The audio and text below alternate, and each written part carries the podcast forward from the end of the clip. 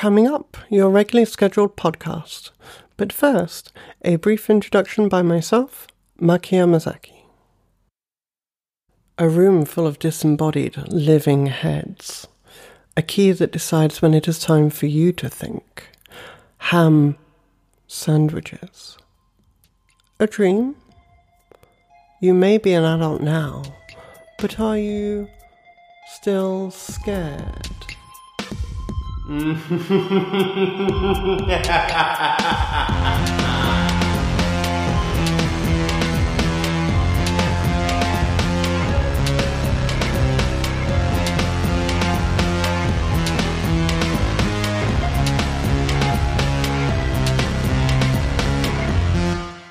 Adam. Hi, I've finished coughing. Oh, well done. So thanks, thank you. Um, so, I, I'm Um, I'm ready to pod. Oh, yeah. So, I couldn't remember if it was you who introduced me to Return to Oz. Well, I Was was it? it could have been. I certainly got into it. I I didn't watch it as a kid. Um, again, as I've said on previous weeks, there's no way. You know, like I would have bailed early on this one. Um, and to be fair, the first twenty minutes of Return to Oz are basically like Wuthering Heights or something. It just seems to be like some desolate gothic. Yep. So you know, understandably so, I think. Um, but no, I I discovered it. I can't remember who introduced me to it though. Um, it's one of those sort of films that I can imagine just sort of spreads via whispers down dark alleyways. You know, just sort of walking down the street, someone says, "Have you seen Return to Oz?" You know. It's it's in, it's in the kids' VHS section. but It's not really a kids' film, you know. Yeah. So yeah, I, I, I only saw it probably around the same time you did, if not a little before, like sometime in my early to mid twenties. So how did Yeah. you feel the first time you watched it? I loved it. I I don't think I I don't know. I didn't grow up with the Wizard of Oz. um, I'd maybe seen it once. I think maybe Return to Oz is uh, uncomfortable for people who have fond associations with the Wizard of Oz. Oh yeah, Um, I think yeah. a lot of Return to Oz is about the fact that it's not the Wizard of Oz, and you're not going to get the Wizard of Oz, and you can't return to the Wizard of Oz. So yeah, I think if you're someone who grew up with the Wizard of Oz as a kind of perennial Hmm. children's favourite, it would be particularly distressing because my understanding Yeah. is people who loved the Wizard of Oz, and I know Roger Ebert loved the Wizard of Oz, and he low, you know, I listened to his uh, review and he, he hated it. Um, but people Yeah. who like the books actually quite like it. It's uh, yeah, much more in the spirit of the books than um, Yeah, Than yeah, I absolutely agree. So why, why why would you why would you say that? Um, it's um, Sorry, this is oh. this is me going into total like lecturer mode. This is what I'm like with my students. you know, like they like they like they they'll, they'll they'll say something kind of loose, right? And then I, I'm like, okay, well, define exactly. Like, I was doing this today with them talking about Adam Curtis documentaries. You know, like they're like, oh well, the music choices are a bit strange. Like, strange how? No, I don't know, of strange. In what way? yeah. Sorry. Um, I don't know. leafy things. I- um, it's, uh, the feeling of a kind of, I mean, it's a lot less uh, heartwarming than uh, the delightful adventures Yeah, of the Wizard of Oz. Um, it's more just a series of unusual places and people that that happen um, without really any um, overarching meaning to them necessarily. Yeah, it's definitely one thing after another. Um, whereas I guess, I mean, the original MGM musical is like that, but I guess the way musicals work is they have these song and dance numbers which sort of hold the whole thing together.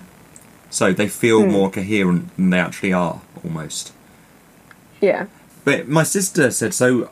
I didn't think I'd get Phoebe to watch any of this, to be honest, because Uh-huh. she really hates certain analog special effects, but like old puppets and that kind of thing.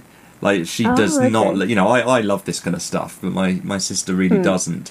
And she didn't like The Wizard of Oz when she was a kid and found it scary. And I'd shown her the front cover of the DVD, which Yeah. is probably more troubling than the film itself in many ways. I don't know, like on my you've got this sort of slightly I don't know, it's very odd.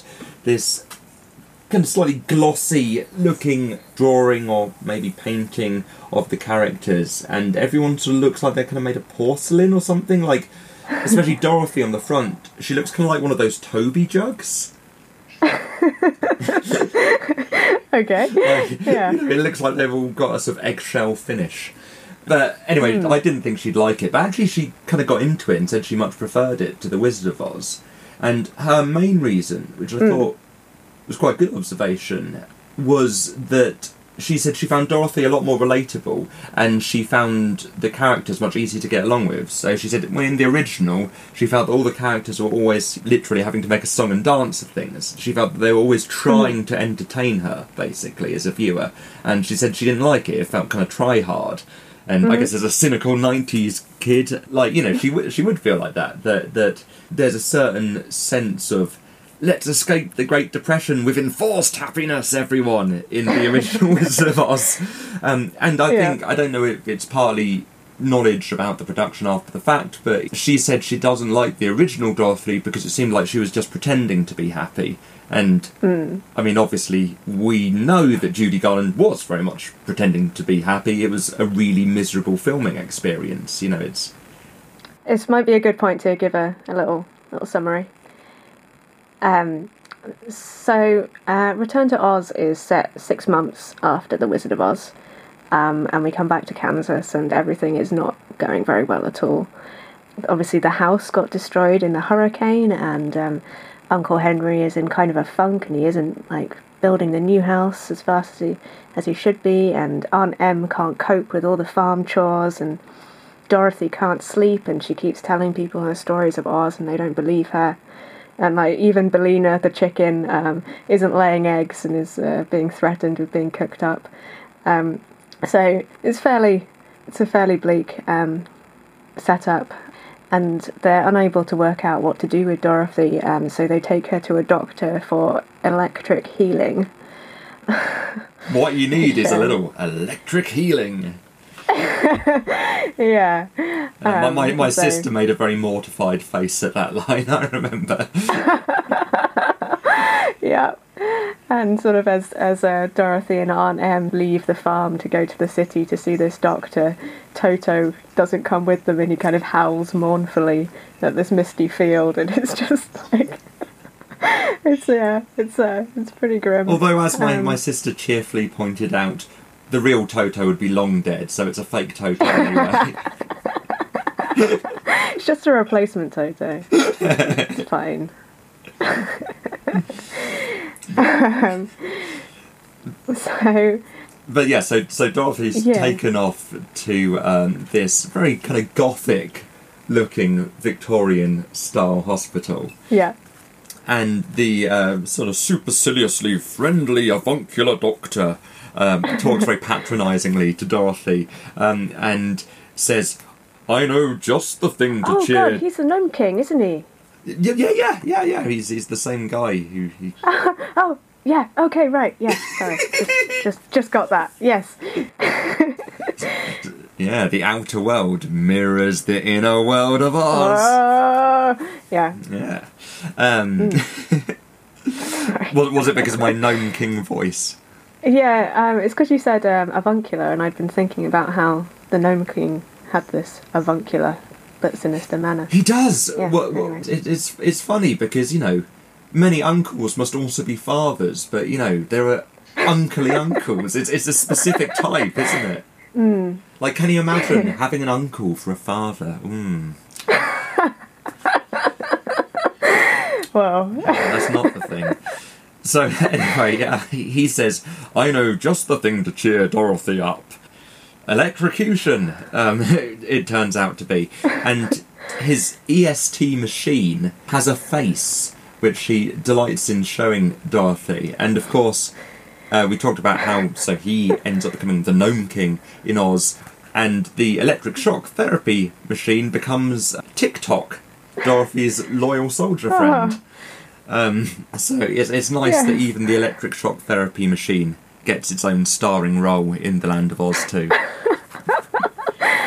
Ah, yes. Um, so there's a number of uh, quite ghoulish touches when Dorothy is at the hospital. I particularly enjoyed Dorothy retelling the like macabre story of the Tin Man to to the doctor and um, Aunt Em, who's sitting there looking like ashen faced, and it's, this is like pretty much kind of verbatim from the you know, the book The Wizard of Oz. It's like, and then he accidentally chopped off his right leg, and then he replaced it with a tin leg, and then he accidentally chopped off his other leg, and then he replaced that with a tin leg. I think it is very good in that it kind of recasts the events of the Wizard of Oz in a troubling new light. I think I imagine to a Yeah. lot of viewers because you know it's like that stuff was there in the original, but I guess because the MGM musical's so happy and bright, like you wouldn't think, hang on a minute, that's that's pretty worrying. yeah, yeah. So I thought that was pretty good. And w- Yeah. weirdly, this whole this whole framing narrative of the character coming back from you know a fantastical world and then no one believing them and then being diagnosed as being mentally unwell was copied seemingly verbatim by American McGee for his early two thousands edge lord uh, goth fest American McGee's Alice.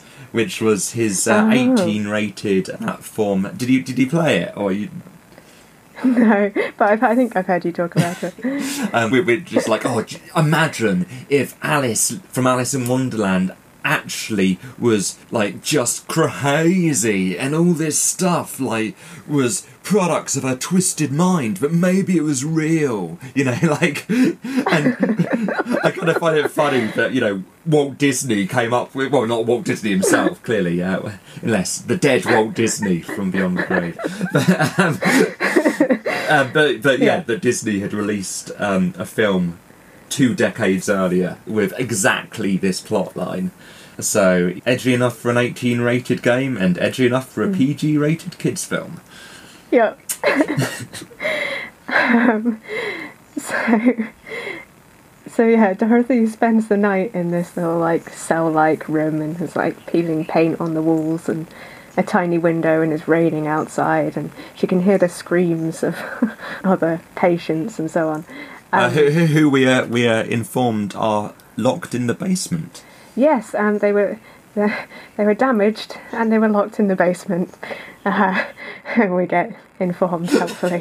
Um, Just in case, you know, just in case the kids thought, thought everything was okay. yes. Just in case they thought the screaming was just a normal part of the treatment. Yeah, yeah.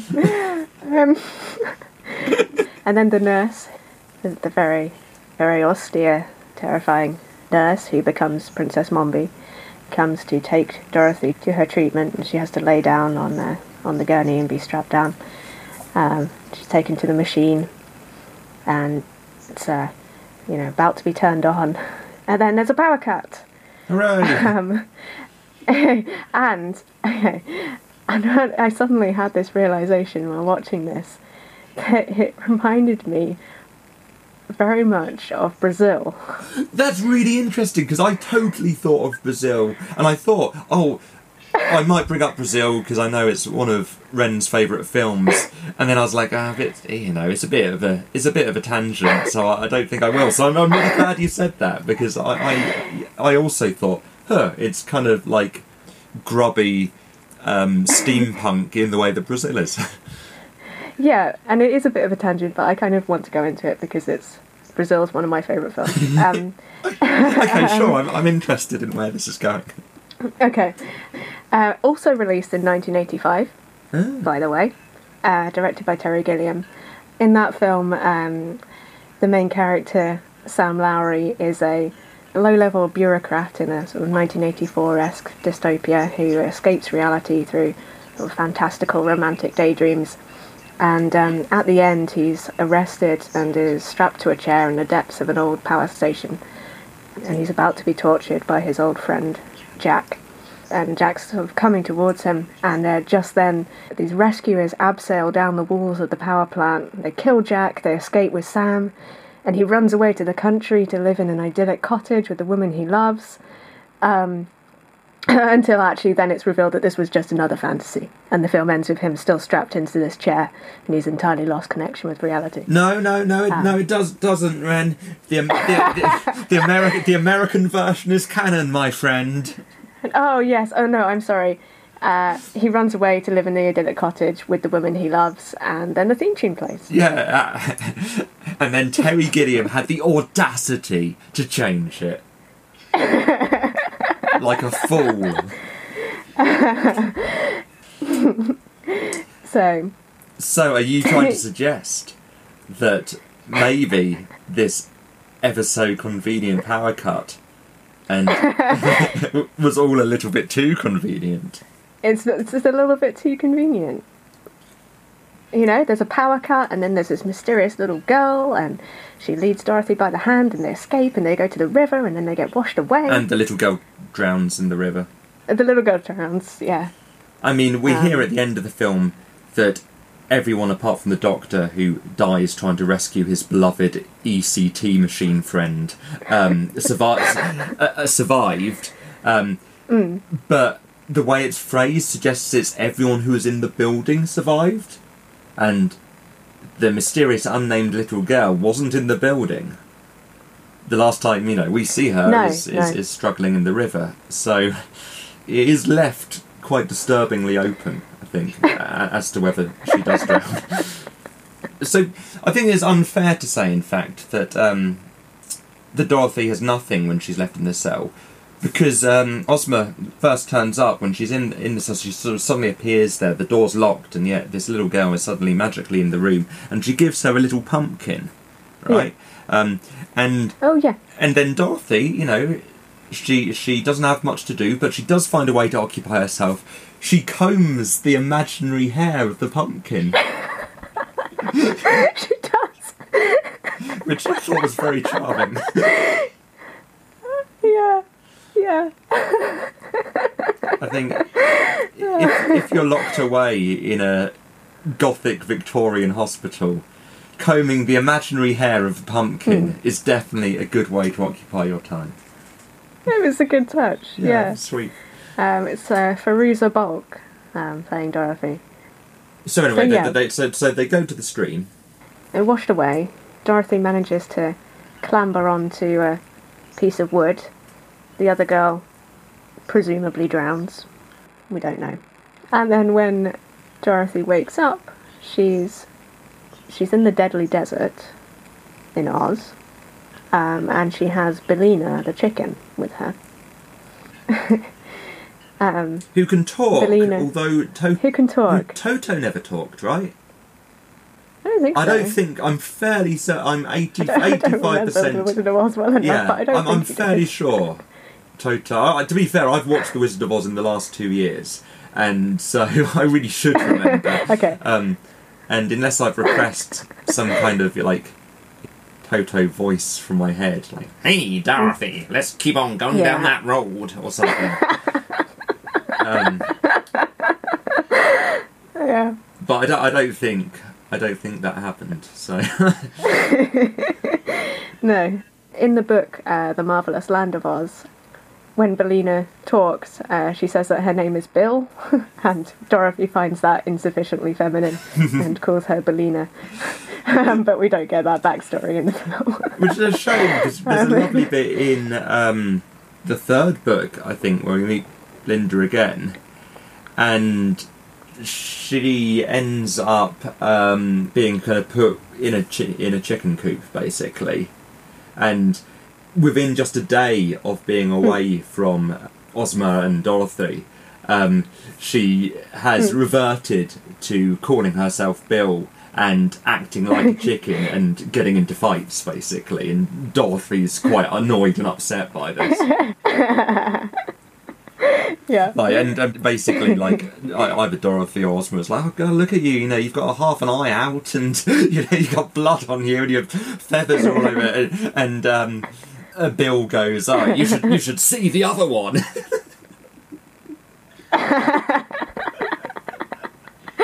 Yeah. Come on then. So maybe we should call her Bill, as that is her preferred name. yeah, I'm, I'm fine with calling her Bill. Uh, Did you want to talk briefly about the sort of gender play in the books? Oh, yeah, shall we? Yeah, I think we can we can digress on our on our path through the plot of Return to Oz with it with a digression. Okay. Um, it is. It's great. Okay. So uh, basically, in in the marvelous land of Oz, um, the character that we're introduced to is a boy called Tip, who is under the kind of guardianship of the old witch Mombi, and is put to work by her. Um, so this is a slightly a different iteration of Mombi than in Return to Oz. And there's um, yeah, there's a pretty delightful twist at the end of the book where it turns out that this character, Tip, has been Princess Ozma all along, uh, enchanted by Mombi to be a boy. And um, all the, the, the, the sort of gang of misfits reassure Tip that they will like him just as much when he's a girl.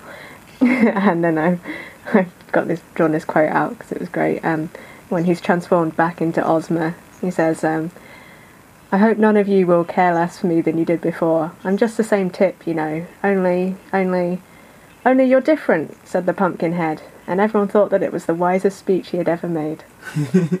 and I, I just, I just cannot not like read that as an uh, affirming trans narrative. I'm just incapable of not seeing it like that. So it won my heart.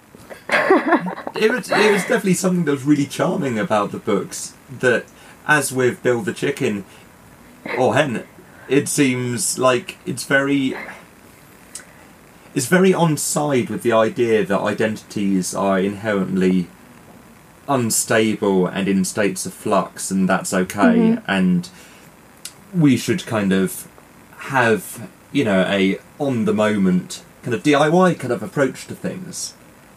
Um, like one thing that um, one of the reviews said negatively about Return to Oz, uh, which I really disagree with, is they said, well, they said, oh, the, you know, this band of misfits or something like that, and in a sort of derogatory way, you know, are, are too weird for kids to like, um, and they're weird enough that you can't tell them apart from from the bad guys. Whereas, you know, in the original, and like that's what makes Return to Oz really charming. I think probably what is probably why it connected with a lot of odd outcast kids, right?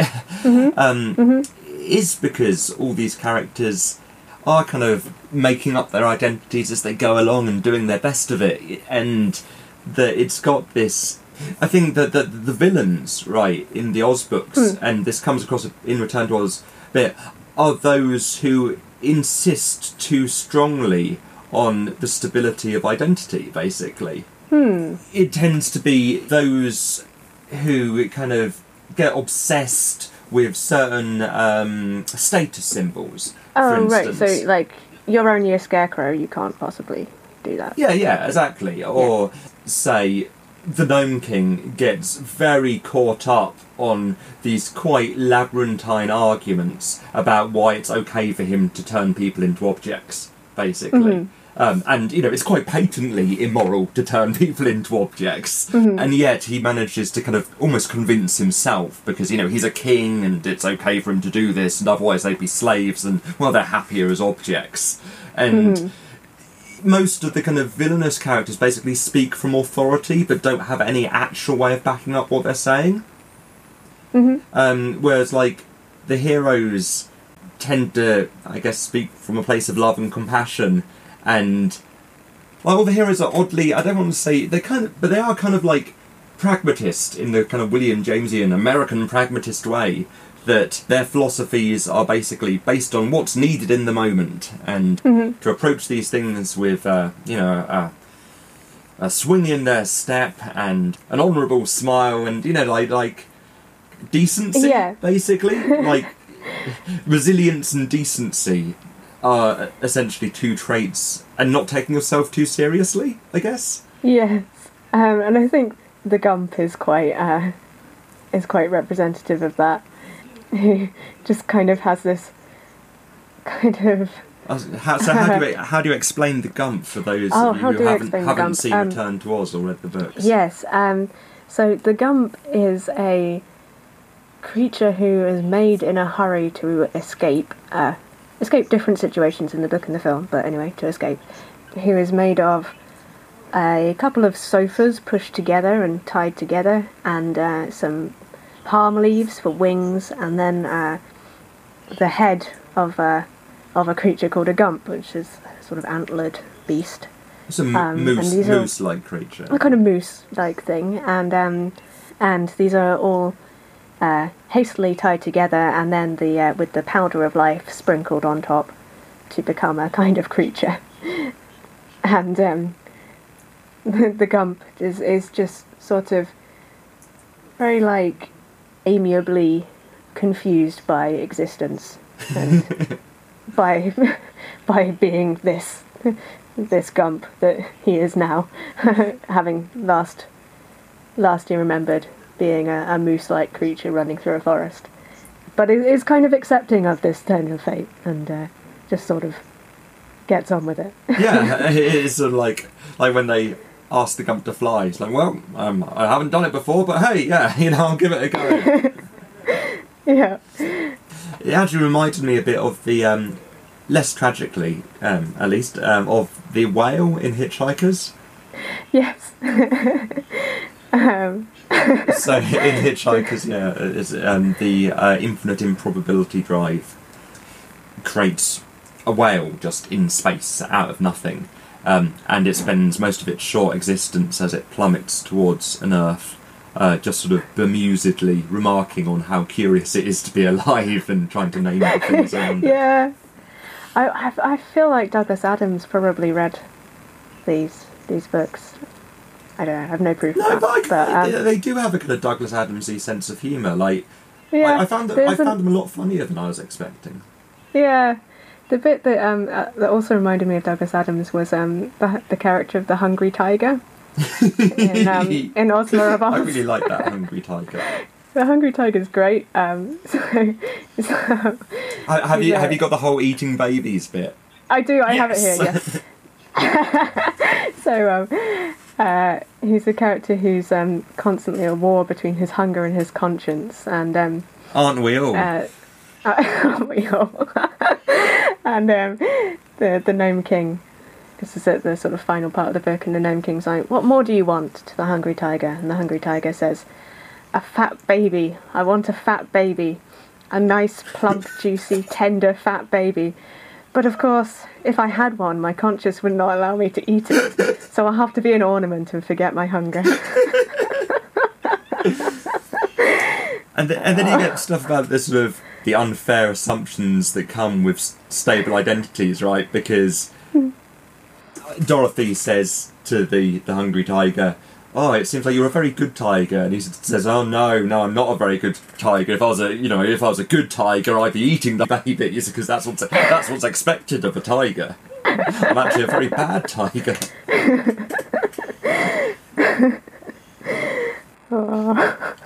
Yeah, so you have a lot of these characters are often kind of forced to fit into a certain role, and they don't really do it, and so they kind of muddle along the best they can, and that's all really charming. And like, I do think that's something that Return to Oz still manages to preserve. Like, I really Mm. like how damn rickety uh, Jack Pumpkinhead looks, for instance. Oh yeah. I mean, I find it a little bit disturbing how his the sticks of his knees are broken and like barely barely connected together. Um, but it is it is it is a good effect. Like he looks incredibly uh, ramshackle. Yeah, yeah, it really does look sort of jumbly, jumbled together. And they do Mm. this odd. I don't know if it's a sort of video effect. I'm not.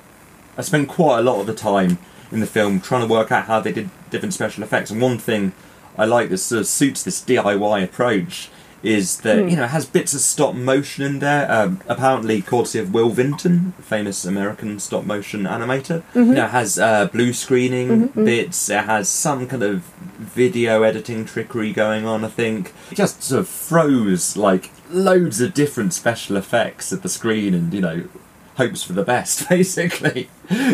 Um, It looks great though. which, yeah, it does. It. I mean, it was directed by Walter Murch, who apparently um, worked on a lot of um, Francis Ford Coppola's films in the 70s. So he's had a sort of prestige career. So he did the sound design for The Conversation, for instance, with Gene Hackman. Um, and he also did the director's cut uh, re edit of Apocalypse Now. So, yeah, so, so he's not coming from a traditional. The kind of background you'd expect for someone who's directing Return to Oz. You know, he's coming from um, prestige isn't quite the right word, but you know, the new American cinema of the 70s, which is generally known for ushering in an era of good cinematography and good lighting to American cinema. And I think that's all on display in Return to Oz. I really do think it looks very good.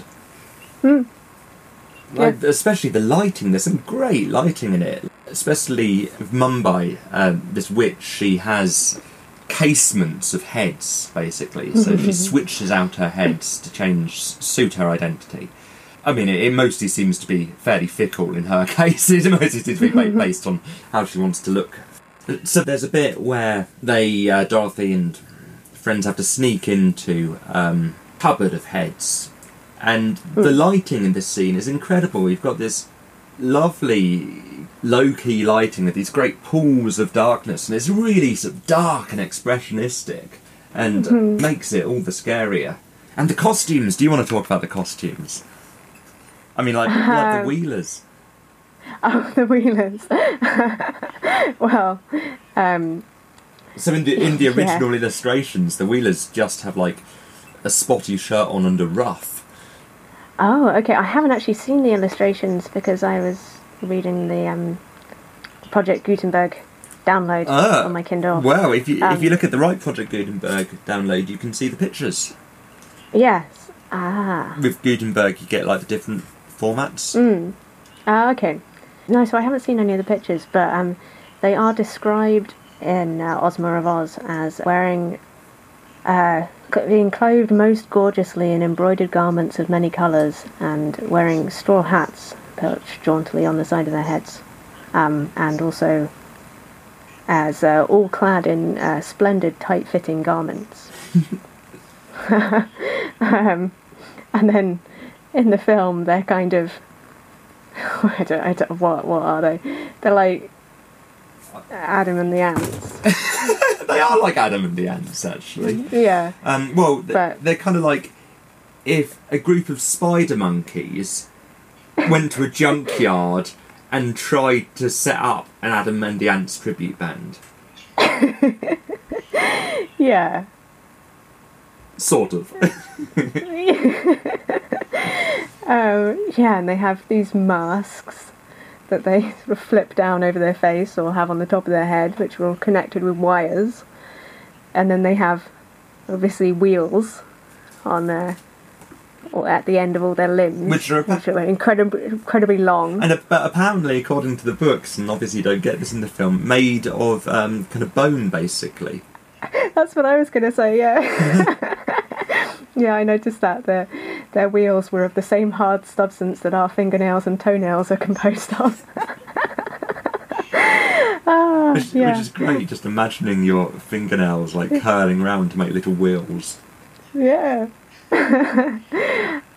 and um, so the Wheelers are um, for people who did see Return to Oz. So the yeah, the Wheelers are the first antagonists. So Dorothy, uh, to to get back onto the yellow brick road, Mm. finds herself in the deadly desert, and um, basically plays a kid's game of lava to get to the end of the desert without stepping on the sand and turning horribly to sand.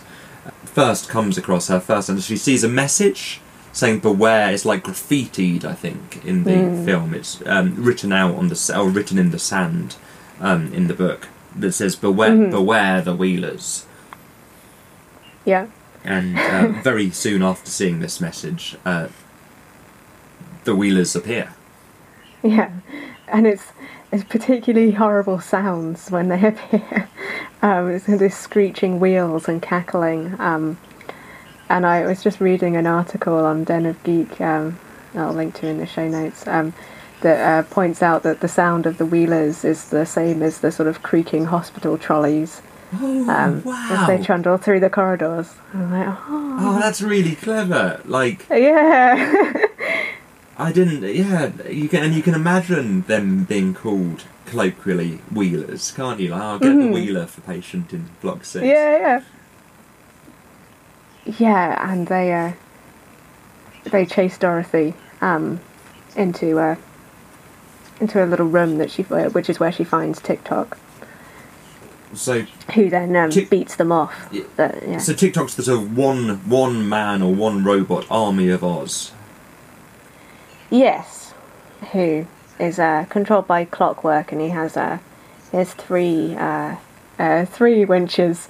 Uh, one to control his action, one to control his talking, and one to control his thought. And they can all wind down at different times. So to, Dorothy has to keep winding him up in various ways. It, it's Um, really sad, like the idea that yeah he's dependent. Especially like you know, there's there's a real horror in that. I think the idea of his you know movements running down, but then his thoughts still going, and that he's you know, dependent on someone else to to solve this for him. Yeah, I think Dorothy says, "Oh, why didn't they? Why didn't they make it so you could wind yourself?" Yeah, she does actually. Yeah. Yeah, but yeah, he manages to uh, to beat off the uh, the wheelers um, With- with, a lunch. I was gonna yeah with a pail about the head.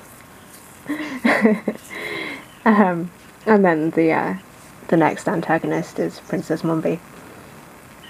Of, of the many heads.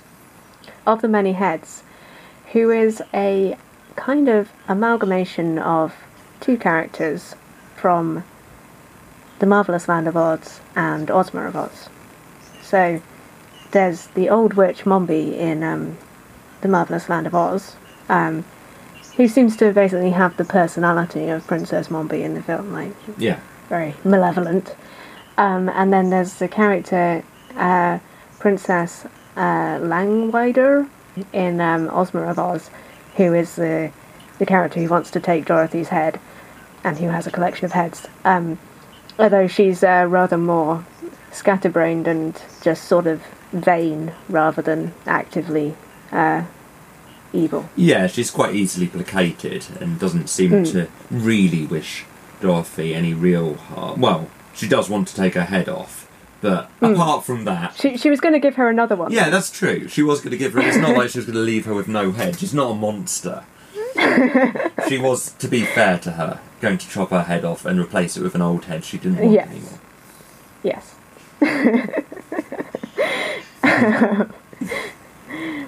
um, But but Dorothy obviously is quite particular about having her own head, and so Hmm. um, yeah, refuses this. And so yeah, this is where in Return to Oz, she um, well she she meets Jack Pumpkinhead up in the kind of attic or the top story of uh, Mombi's castle, and uh, then together they they make the Gump. mhm. Yes. And then it's really just Uh. sort of on to the Gnome King, really. Like, Yeah. Um, I think the thing I say I really like Return to Oz, um, but it has a very long beginning and a very long end. Yeah. So there's not all that much incident. Once she sort of met the characters, basically, Hmm. you know, once the central party have uh, got together, it's off on the back of the Gump to get to the Gnome King's um, rocky palace. Um, I mean, they Um, have a bit of, um, you know, misadventure on the way there, don't they? Because the Gump kind of falls apart or something. Oh yes, and it seems like they might land in the deadly desert for a moment, but uh, but they don't. Um, but yeah, it's uh, it's fairly um, just like one thing after another, um, one antagonist after another. Yeah, yeah. Although you know, it's all. It works, I think, because Yeah, like I think it does. That's kind of what you want in a way in a kids' film. like, Yeah. um, you know, it, it certainly there's no real downtime. You know, there's always something happening Hmm. and something to catch your attention. Yeah, um, and um, the Gnome King is, um, as we sort of mentioned earlier, he's a. I think he's an interesting. Um, he's an interesting villain because um, he's a, a very avuncular, and um, he uh, in the book he keeps talking about how he's uh, extremely kind and merciful while actually being very cruel and calculating. Um, so Yeah, Um, he's and he's very good at justifying or seeming to justify his cruelties, right? Using kind of legalistic Mm. language. yeah, Like one thing I kind of liked about the Oz books is you get the sense that um, Baum is very much someone who's on side with the spirit of the law rather than the letter of the law. hmm Like you know, generally, if he feels the characters are being kind and decent, well, you know, let them go on with it. where say, the Mhm. Gnome King, who is able to kind of, because he's king, of course, and so has the power to write the Mm. laws, and so is very Mm. able to back up all his cruelty legalistically, but he's obviously not acting out of any compassion or genuine kindness. Um, So um, the Gnome King has transformed the Scarecrow into an ornament, and uh, he gives the uh, assembled crew a certain number of guesses to go in and guess which ornament is the Scarecrow. And if they if they get it right, they can leave with the Scarecrow, and if not, then they also get turned into an ornament. Which uh, is again um, bringing up this um, this theme of um, a sort of fluidity between people and objects and what is consciousness and yeah, um, what, what does it mean to be a being with agency and to be afforded that right, almost? mhm. which um yeah as there as there's also in the film um all the inhabitants of the emerald city have been turned into statues in in, in a scene very reminiscent because this isn't in in the book to my knowledge Mm. not the two we've read um, yeah and it seemed very reminiscent of Narnia to me it was extremely narnia yeah there was even a lion yeah yeah yeah um, although lu- luckily Dorothy's too decent to draw a comedy moustache on the stone lion um, um, unlike that Edmund ugh. uh, edmund Don't don't worry, he's reformed. He's not as bad as Susan. I heard she likes parties. Oh, Susan. I heard she owns a fur coat and it doesn't go down to her ankles. Yeah, and well, we know that all her siblings are going to die, and she's not going to go to heaven. So. I, I, I don't know why I'm imagining C.S. Lewis as being so catty, but you know that's probably how I'm picturing him.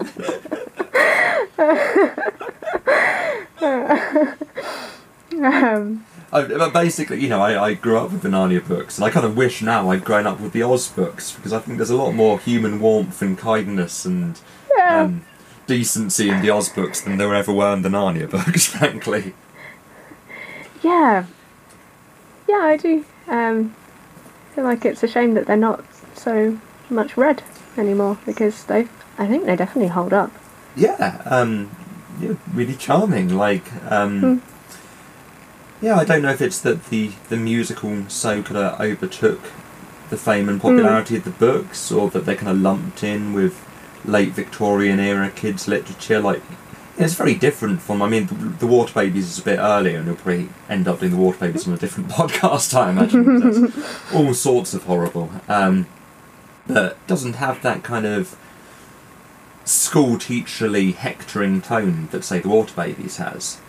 Mm. It's just really nice, like which is funny Yeah. to say something like yeah, because it's quite morbid and melancholy in its way, and there's lots of horrible Hmm. stuff, but there's something really good, genuinely good natured about them that I found really charming. Hmm Yeah. Yeah. I heard you just got um, the the complete collection now, Oh. so um, I'm going to read more of them. Cool. yeah, I know Patchwork Girl of Oz is meant to be one of Mm. the best ones in, of the series. Because I know it was made in part into a hypertext game, yes. like combi- combining it. Um, I think uh, Shelley Jackson combining it with bits from Mary Shelley's Frankenstein. Mm, cool. Re- Really good. Um, I wasn't sure if you were going to say anything about um, the reappearance of the ruby slippers. Oh, um, yeah, I didn't know quite what to do with Uh, that. no, neither did I. um, Because it seems like it's the only gender play you get in the film, which is a shame because the gender play is very refreshing in the books. And for a very old book now, you know, it's really well Mm. done, I think. And it's a bit creepy, or made to be a bit creepy in the film. And yeah, it doesn't have the same sort of matter of fact acceptance. It's more sort of a bit more just. Oh, he's he's wearing he's wearing these feminine shoes. It's the Gnome King. Um, Yeah, and it's done in this sort of odd way that his feet are kind of veiled, right? So they're kind of hidden by I don't know if it's part of his costume or the throne, and then he kind of wiggles them out, right? So he kind of you know shows the shoes, and like ho ho ho, I'm wearing the shoes, and then he sort of wiggles them back and hides them again, and he keeps sort of like Mm. like a tongue, he sort of pokes them out, and but they they I don't know, it's done in this sort of weirdly. I don't say not exactly lascivious kind of way, but yeah. sort of. It's I don't know. It's very odd, and like I don't, so I don't quite know what they were trying to do with it. Um, No, no, me neither. Yeah, and as you say, it's a shame that that's sort of the only kind of gender gender play that we get. yeah. So I Um, mean, the the film definitely adapts a lot more from Ozma of Oz than the Hmm. second book. Um, so we only meet Ozma as Ozma. You Yeah. know, we we, we, we don't Yeah. know that Ozma has lived out a large part of her life as Tip, for instance. Um, Mm. So yeah, we, we I guess we don't get any of that, which was a shame. I think Yeah. you know I think generally the film does quite a good job of taking the best bits from the the two books. Yeah. But, um, yeah, it was a shame to miss that. Hmm. Yeah. And Um, and then things sort of end right, like. Um, Yeah. so so we have the the the, the bizarre um the bizarre defeat of the Gnome King in which we find out that, that Gnome Kings are allergic to eggs. which, to be fair, is in the book. It, yes, it's not any less odd in the book. Um, yeah, that that perhaps was the one thing maybe they shouldn't have kept from the book. Because it kind of feel it almost feels like you know, and you know, maybe it was just like anti-comedy, like a hundred years too early. You know, this is the kind of thing Tim and Eric would have done. So, kind of feels like a joke without a punchline. yeah. But you know, like the Armando Iannucci joke, what's big and small at the same time? a big egg. Yeah. Like, I guess we we all know and appreciate that eggs are inherently funny. So Yes, they are. and also in the book, Dorothy um, just turns lots of the uh, the Gnome King's warriors into eggs, and they just roll along the floor. that's a shame they didn't do that. Actually, that was quite good. And then I, I like the fact that you know the warriors are clearly quite decent, and so they stop because they're like, oh my god, I don't want to step on you know my comrades who have now turned into eggs. She doesn't turn them back either; they're just eggs now. But you know, maybe Yeah. being an egg, I, I'd rather be an egg than an ornament. yeah. Actually, you could hatch maybe. Yeah, although what would, would you hatch another egg? in, in infinitely forever. A series of infinitely nesting, hatching eggs. Yeah. What a life! Be- better than the life of um, poor Jack Pumpkinhead. So in the books, um, there's a fair amount of poor Jack that laments that as his head's a pumpkin, it's probably going to spoil after a couple of weeks, and so he's not going to live very long. And everyone else kind of gives him the brush off about this. I felt. Yeah, they they are not particularly uh, concerned with his plight. I mean, consider they're normally quite a compassionate bunch, really, but they have a bit of a blind spot when it comes to pumpkinhead people, apparently, because I mean, I think maybe Tip says that he'll um, that he'll can Jack's head before he spoils, but I don't know if that's really Yeah, and I don't think it's. I don't think the idea is that his consciousness will be preserved in the can. I think it's like it's like for posterity. It's kind of like saying, "I don't worry, Yeah. I'll give you a really nice gravestone, so don't sweat the fact that you're really ill." you know. Yeah. And it doesn't seem to reassure Jack any. I, he seems to be quite Mm. doesn't like the idea. Um, but I did find it quite tragic, really. Genuine pathos in the fact that in the book, and this doesn't happen at all in the film, um, in the second Oz book, there's a point where there's a uh, they got this box filled with um, powder of life, which is what's used to bring Jack to life. And it's got a hidden compartment, like a secret bottom, and underneath it are three pills, and they're wishing pills. You take one and then you make a wish, basically. And they find these, uh, and so, you know, this is essentially like a genie's lamp. The- the- These can do anything, seemingly. And so when they find them, Jack says, "Oh, you know, I can, I can make a wish uh, to wish that my head won't spoil." And they're all like, "Oh yeah, yeah, we could do that." You know, but maybe later, mate. Okay. Um, and and then they end up in like a giant nest, being attacked by birds. And they're like, "Right, better use one of these pills to wish we were somewhere outside of this giant nest." Okay, fa- fair enough. It's a present danger. Um, and I sort of assumed oh well, what will happen at the end of the book is, you know, they'll have these pills, and then Tip, because he's Jack's friend, will use one of the pills to, um, you know, to, to, to, to give Jack a different head, or to give him, you know, like a non-mouldy pumpkin head, some, something. And no, it just turns out that the Scarecrow loses the pills.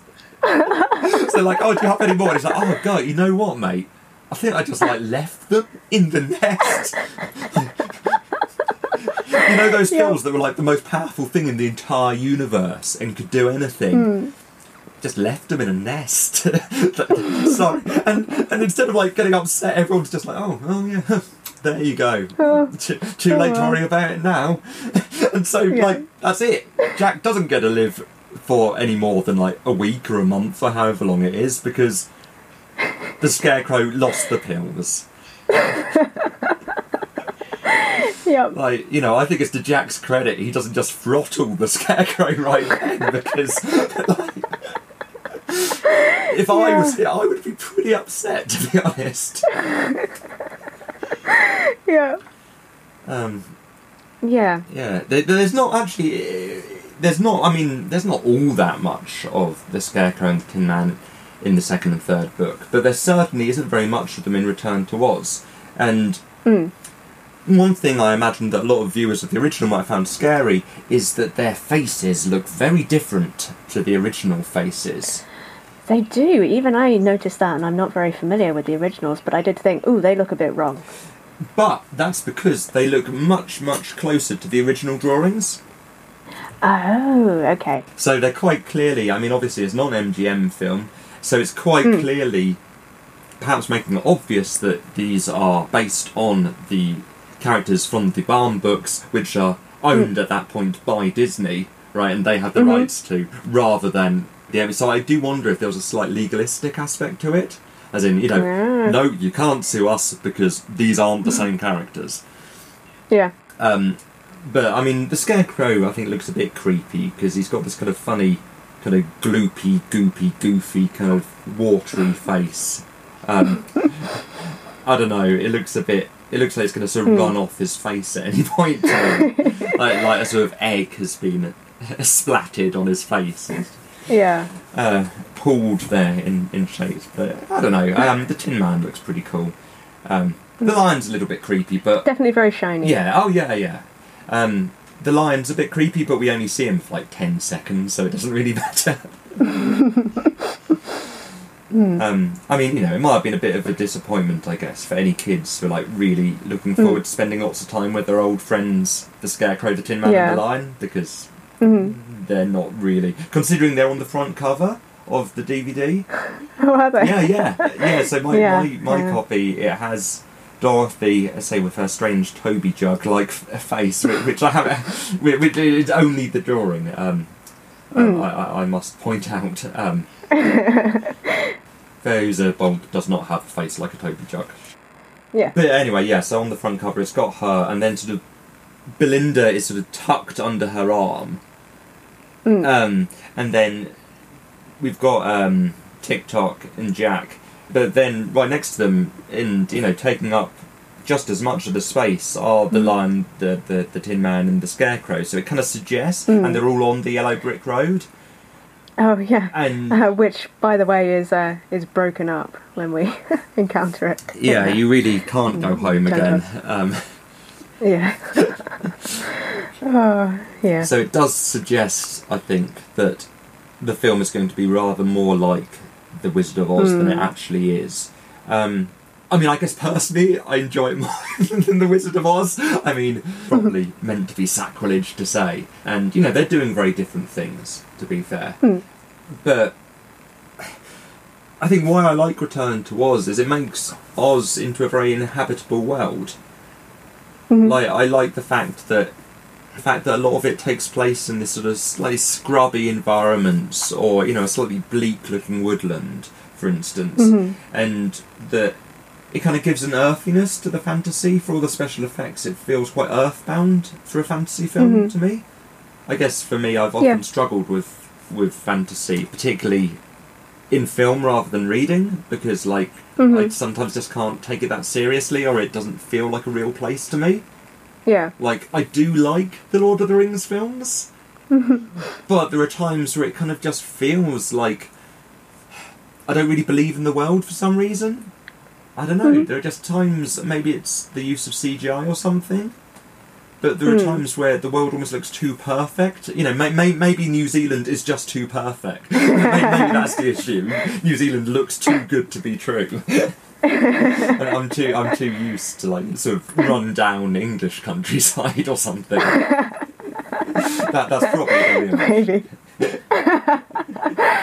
But ba- basically, a lot of Return to Oz looks kind of dreary and run down, and being being British, that suits me just fine. you know. Yeah, I mean that's that's that's our that's our that's our aesthetic. Yeah, we love it. well, no, we don't, but it's all we know. Yeah, exactly. It's all we, We can't believe in anything exactly. It's all we know when we're small-minded, masochistic people. So it's, it's all we want to know. else. Yeah.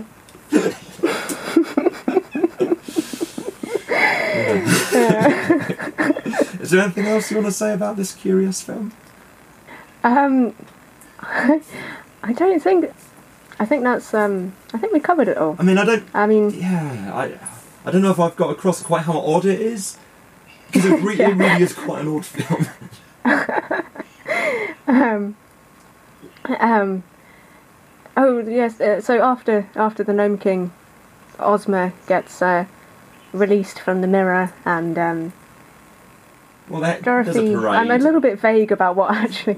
I, I did watch this recently. Well, the, but- the end it does finish fairly in a fairly perfunctory way, to be honest. Yeah. So there's a bit of a parade. We see um, yeah. we see the line for like five seconds. There's a bunch of people all in green, so they're obviously Emerald City people. And Mhm.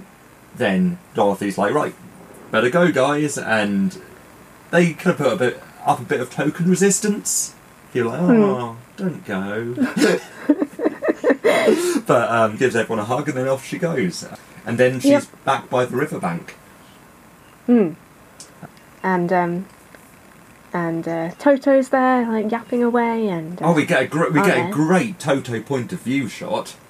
we get Toto point of view through the undergrowth. It's brilliant. It's like something Aw. from Blair Witch, or like it's like the camera going right down through the grass. It's great. yeah, and he finds Dorothy, and then um, Aunt Em wraps her in a blanket, and um, yeah, we see that the uh, the hospital's burned down, and we see uh, uh, the nurse uh, being taken away in a in a wagon. Well, the back of a police wagon. yeah, the back of a police wagon, and um, yeah, it's back to the farm, and uh, Uncle Henry's working on the house again, and Although it does have a Uh. slightly melancholy note, right? Because Dorothy sees uh, Ozma in the mirror back in her Hmm. bedroom, and she calls and says, "Aunt Em," and then Aunt Em calls back up and says, "Yes," and then Ozma in the mirror sort of goes, "Shh." At Dorothy, and Hmm. Dorothy says, "Oh no, no, it's nothing." And she kind of tilts the mirror, and then when Aunt Em comes into Dorothy's bedroom, she just says, "Oh, don't don't tilt the mirror, Dorothy," or something like that, and you know, go Hmm. outside. and I don't know. It kind of felt to me that you know Dorothy's just learnt from her traumatic experiences that she must keep Oz to herself. That this Yeah. that this, this world got to keep this as a private space, right? That, that it's not something she can share with her family. Yeah, and because otherwise it disrupts everything. Yeah, and well, she's taken away to receive electric shock therapy. Yeah. Um, And as I haven't read any of the further in the series, I don't know about Dorothy's continuing involvement with Oz. Uh, scariest moment? oh gosh, scariest moment. Uh, probably the screaming heads. So, what, what, what, what did you find scariest? Uh, I mean, I think I have to go for the Wheelers, just because I did actually jump when um when the first Wheeler appears and like cackles at Dorothy's face. But there's plenty of candidates. Oh yeah, I I think I don't find the Wheelers scary because, as I mean, you know, Tik-Tok's not very impressed by the Wheelers, right? And because they're so obviously like try hard, they're just like these little bratty punks. They're like, yeah, we're the Yeah. Wheelers, you know. and like, Shut up, go away, the Wheelers. Cool. So, um, so you can find us on Twitter at um, at Still Scared Pod or email us at uh, stillscaredpodcast at gmail.com. Um, our opening music is by Maki Yamazaki. Our ending music is by Joe Kelly, uh, Etao Shin, and our artwork is by Letty Wilson, and I'll put all their details as usual in the show notes. Um, do you have a sign off for us, Adam? Oh, I don't know. I feel like I feel like it should be some kind of egg-based pun, basically, because of the the egg or the egg humour. Um, Mm. I'm just thinking of the big egg joke in my head again now. Um, yeah. I mean, what what's what's big and Eh, small um, at the same A time? big egg. Uh, egg, egg, Oh. egg, my dear Watson. Um, That that'll do. Bye. that'll do. See ya. And